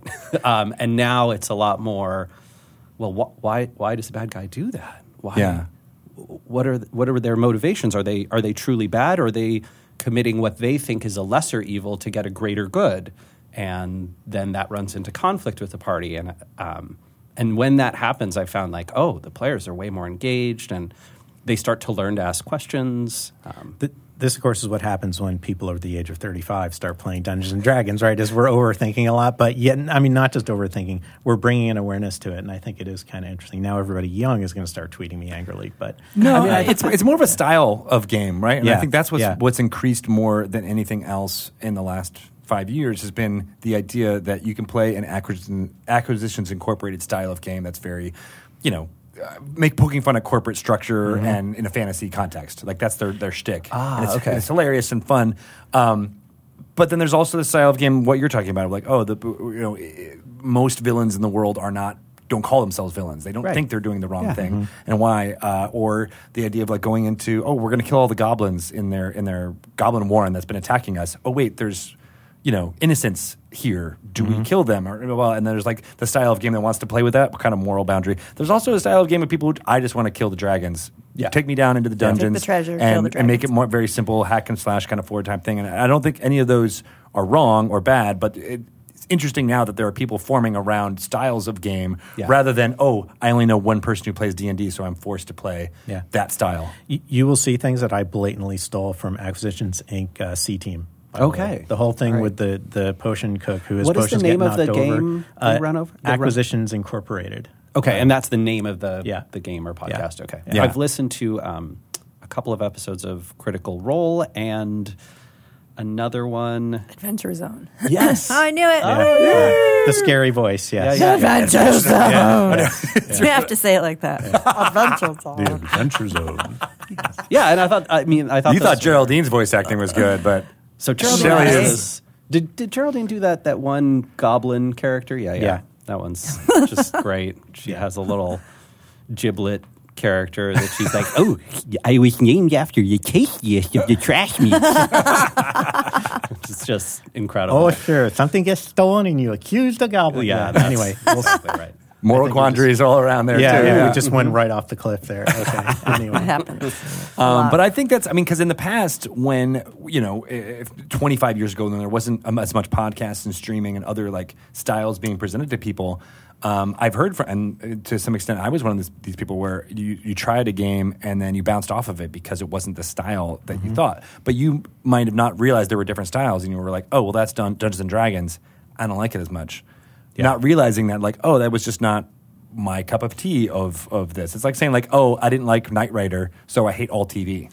That's right. Or you know, are there times when you want to watch The Dukes of Hazard as opposed to Knight Rider? You know, there's just times when a certain kind of game really appeals, and you go from one to the other. I love that you guys both chose TV shows from a very How old are you? particular era. How old are you? Uh, Forty one. okay, yeah, yeah, Yeah. fifty-one. Yeah. So yeah, more or less. I, I, I have not seen Knight Rider or Dukes of Hazard, What? but uh, Ever? Uh, maybe like one episode. I didn't have TV growing up. My parents lived way out in the boonies. We didn't Alright. get reception. Man, I I'm really do not- want to switch moms. well, I'm not quite sure. I think w- go for Acquisitions Inc. first. It's Okay. more urgent. Um, Yeah, yeah, for but sure. Knight Rider and Dukes of Hazard. I mean, can I, definitely I wait. will I will recruit you know all of the input Okay. to say like what should I what should I what else should I check out what should I try and, and and definitely this uh, end of August, early September, when the Acquisitions Incorporated game is here in Seattle, you guys will get you in. We can actually Oh, see it yes, in person. please. Uh, by all That'd be means, I fascinating. think that'd be really good. Instead of sitting there on the website trying to click like this, hoping you get a ticket, which I've failed at every single time. Nice. yeah I mean I think this is why the the um, you had talked a little bit about the the D and I work, right? That had come from the wizard. Sorry, diversity and inclusion work, right? That's come from uh, the Wizards of the Coast leadership and, and team and company since fifth edition. And I think this is why it's so hugely important because if you can't, you know, if I if I don't see the kind of game represented that I'm interested in, then I don't particularly want to play. And say, I think that's also true of people. Like if I you know, if I'm a young woman and I don't see any young women playing this game, if I'm a, um, you know, a, a, a grandmother, I don't see anybody over the age of 60 playing this game. Yeah. Um, you know, I'm I'm queer, I'm black, I'm Hispanic. I don't see people p- who look like me playing this game. Well, okay, that's not for me. Yeah, I And that's remember- been a big push in, in what we're doing here in, in, in the streaming world as well as in podcasting is making sure that uh, they, they get seen for that Yeah. exact reason. Yeah, I think that's a that's a truly wonderful bit of work, right? Mm-hmm. I, I, what what I love about it is it's it's both um, a very like wonderful moral thing, but it is also a very wise capitalist thing, Mm-hmm. right? Because oh, wait a minute, you know we whatever forty percent of the U.S. population, like we're we're just excluding them, and then another Yeah. half because they're you know not men or whatever, right? Like that that feels like a terrible It's when, way it's, to run it's a when business good morality and capitalism come together. and that's not always true, right? But that's a beautiful thing when it does happen. And um, y- you know, Ian, I I'm not sure if I told you the story, but but someone in our world, uh, a speaker who is um, underrepresented, uh, black speaker, told me that they got into our industry. They're now very well known, but they got into the field only after seeing someone else, another another black speaker on stage doing this, and they were like, oh. I I could do that too. I'm going to try and pitch. I'm going to you know Yeah, I'm going to well, try and- and get up on stage. And digital do this. did help with that. I mean, digital marketing did break down. I mean, it's still got its challenges, but compared to, to traditional, the traditional marketing world, Yeah. digital broke down a lot of barriers. Yeah. Uh, now now we just have to see if we can make a difference in venture. yeah. It's going to take Yeah. a while. And it's going to take D and D. Look, Yeah. I mean, I'm up to try it. I Sweet. think uh, let's let's get some. All right. Well, you, we're here. We're not that far away from Yeah. uh, from from where all of your offices are. So let's make it happen. Uh, I know some, We'll, uh, we'll be a tech hub. some some um, underrepresented folks, what what uh, what Arlen Hamilton would call underestimated folks, Yeah. uh, who could could definitely use some of those connections. So that'd be a really yeah, that'd be a fascinating thing to try. Does she play D and D? Oh, I don't know. She should. Yeah. Okay, we'll tweet it, Arlen, after this. Um, Let's yeah. make it happen. I, that would be incredible. I'm seeing the party form Mm-hmm. right before our eyes. Well, thank you guys so much for, for coming down and being a part of this. I feel Oh my like gosh, we our can pleasure. Mm. pick your brains even more. Thank you so much. uh, about how uh, how we, we can use all of your company's skills uh, Yes. to push D and D even further. This was this was truly a pleasure. It's uh, yeah, it's great meeting both of you and, and finding out that that this really is such a wonderful. The world that it appears to be is the world that it that it truly I know, I'm is. so glad you weren't disappointed. Oh no! I mean, like you know, all of this build up to get to your first Oh, D and D sure. game, and then it was obviously not Yeah. disappointing. You know, he it was he inspiring. didn't say, you know, eh. the, So the that's payoff. oh man, I waited payoff this is- long. That was all for you. I mean, you you made that happen. Mm-hmm. Thank so- you. Thank you. Yeah. And by the way, uh, if Chris Perkins wants an unpaid intern, just let me know. Oh, Um, s- sure. yeah, Yeah. yeah. That's what all Atkink is all about. Yeah. Yeah. Yes. Yeah, exactly. No There you kidding. go. No do you kidding. mind dying? uh, Yeah, yeah, yeah. Do you have any organs you want to donate to The the spleen. cause? We, spleen, have already yeah. determined the spleen is unnecessary. It's both the heaviest and the most unnecessary. Hide in the backpack. Yeah, Yeah. right. That's- Yeah. It worked for me. I wish we could go back to your 11 year old self and tell them, "Don't worry, one day you're going to be on Dragon Talk." Oh my gosh! No kidding. they're uh, gonna be like, Yeah, "What's we- Dragon Talk?" You'll Look be at on us the now. official Dungeons and Look Dragons at us podcast. now. That little boy is just crying his eyes out with happiness right now. Oh, see, There's we, no doubt. I feel like that was very therapeutic. Yeah. we went back in time. Good we gave him a callback. message, and now he's okay. Do you feel Shelley, healed? Thank you. Well, yeah, I mean, I feel good in a lot of ways. I think I think uh, be a wound that sticks with you for a while, but you know, you um, it's a scar, right? And the scar can be good and bad. No, Just Yeah. like in The Lion King. It's- Oh, wait, no, that's not true. different. No, always Different different. sky. Uh, and then I want to hear your marketing, uh, uh, uh, everything you learned about marketing, you learned from D&D Yeah. I will. talk. Is that I will. Uh, online anywhere? Um, no, but I will happily come give that talk. I feel like that would be anytime. very relevant. I would for your seriously love company. to do it. I'm already going to have to have a grinectomy just from coming here uh, today to be on this, but I would I, will love. Yeah, I guess we're going to having- remove his having grin. A grin removed because you have too much of a grin. Um, That was it. Was not a it was not a uh, a metaphor or a euphemism. Okay, got it. Got We're Um, it. actually going to take off your grin Yeah, but no, I would love live on air. Yeah, I would happily. I would happily come in and do that. Absolutely. Okay. Awesome. Anytime. Well, thank you guys. that was right. fun. Uh, I really enjoyed that interview. Me too. They uh, seem like they are going to use all of the things that they learn from Dungeons and Dragons and apply it directly to their job. you know, D and D is good for everyone, no matter what line of work you end up in. We always hear about the like the the actors, the writers, the directors, the, the Hollywood types that Right. grew up playing D and D and say like D and D inspired me to do all these things. Business, baby. That's Mm-hmm. right. You can take the CEO path too. Do you remember when uh, World of Warcraft came out? There were all these articles that was like uh, playing World of Warcraft with your guild is like the new golfing. It's like how you make you Oh, know no. like it's like see friend that. connections Yep. between business leaders happens in World of Warcraft, at least in the tech sphere, way more than it does uh, in the more traditional sphere, like through golfing or whatever you know at the club or whatever Yep. things like that. And I was like, club. yeah, maybe that's happening with D and D now, where like things are happening around Team the D and D building. table. Yeah, a but good- also making connections. Oh, and, yeah, for like, sure. You know, oh, you played that cleric really well. Do you want to invest in my company? You seem like somebody who has very deep pockets because you're a wizard. Because you've and a robe. earned more than 500 gold pieces on that last adventure. Would you like to invest those gold pieces with me? Yeah. yes, I would. I would. Um, so that is it for this episode of Dragon Talk. Woo! We are excited for all the things Thank happening you. in July. We've got lots of amazing things happening this fall in the product realm, time. including Baldur's Gate Descent into Avernus, as we said, the Dungeon Mayhem expansion. Yeah. D- Battle, for, Baldur's, Gate. One, two, three. Battle for, for Baldur's Baldur's Gate. Great. Uh, that's going to be a fun expansion. I can't wait to jump into that. Yeah. Play some Minsk and Boo And Boo. and, Jahira. Jahira. that's going to be fun. You like shape shifting? I do like Then shapeshifting. you will like her. She shifts shapes Do you like throwing hamsters at people? all the time. Then you will like Minsk. Often I just do that walking down the street where I'm I like, know. hey, you get a hamster. you get a hamster. I'm like the Oprah of Seattle. With hamsters. With hamsters. rodents. With You're hamsters. rodent Oprah. And uh, Road Oprah. and salmon gummies. oh. Sam and Gummies. So, uh, anything else uh, that you want to you know talk about before we close this episode I, out? I would like to talk about the fact that I just got a text from the adult supervisor of the summer camp, and he, that was just here. Yes. And he said Quinn is a local celebrity. now. Oh, it worked. it worked. He's the coolest kid around Well, I mean, for like today, for today. the weekend happens, and then they'll forget. No, he'll be cool next week. You think? Yeah, make sure Quinn's nice to uh, uh, my girls when they start camp at the same place. Oh, Right. Well, wait till they find out I'm not going to be as cool anymore. Yeah, because my, my kids are 'Cause going to then be they're there gonna and be they're going like- to be cooler. My dad works there too. Boom. Mic drop.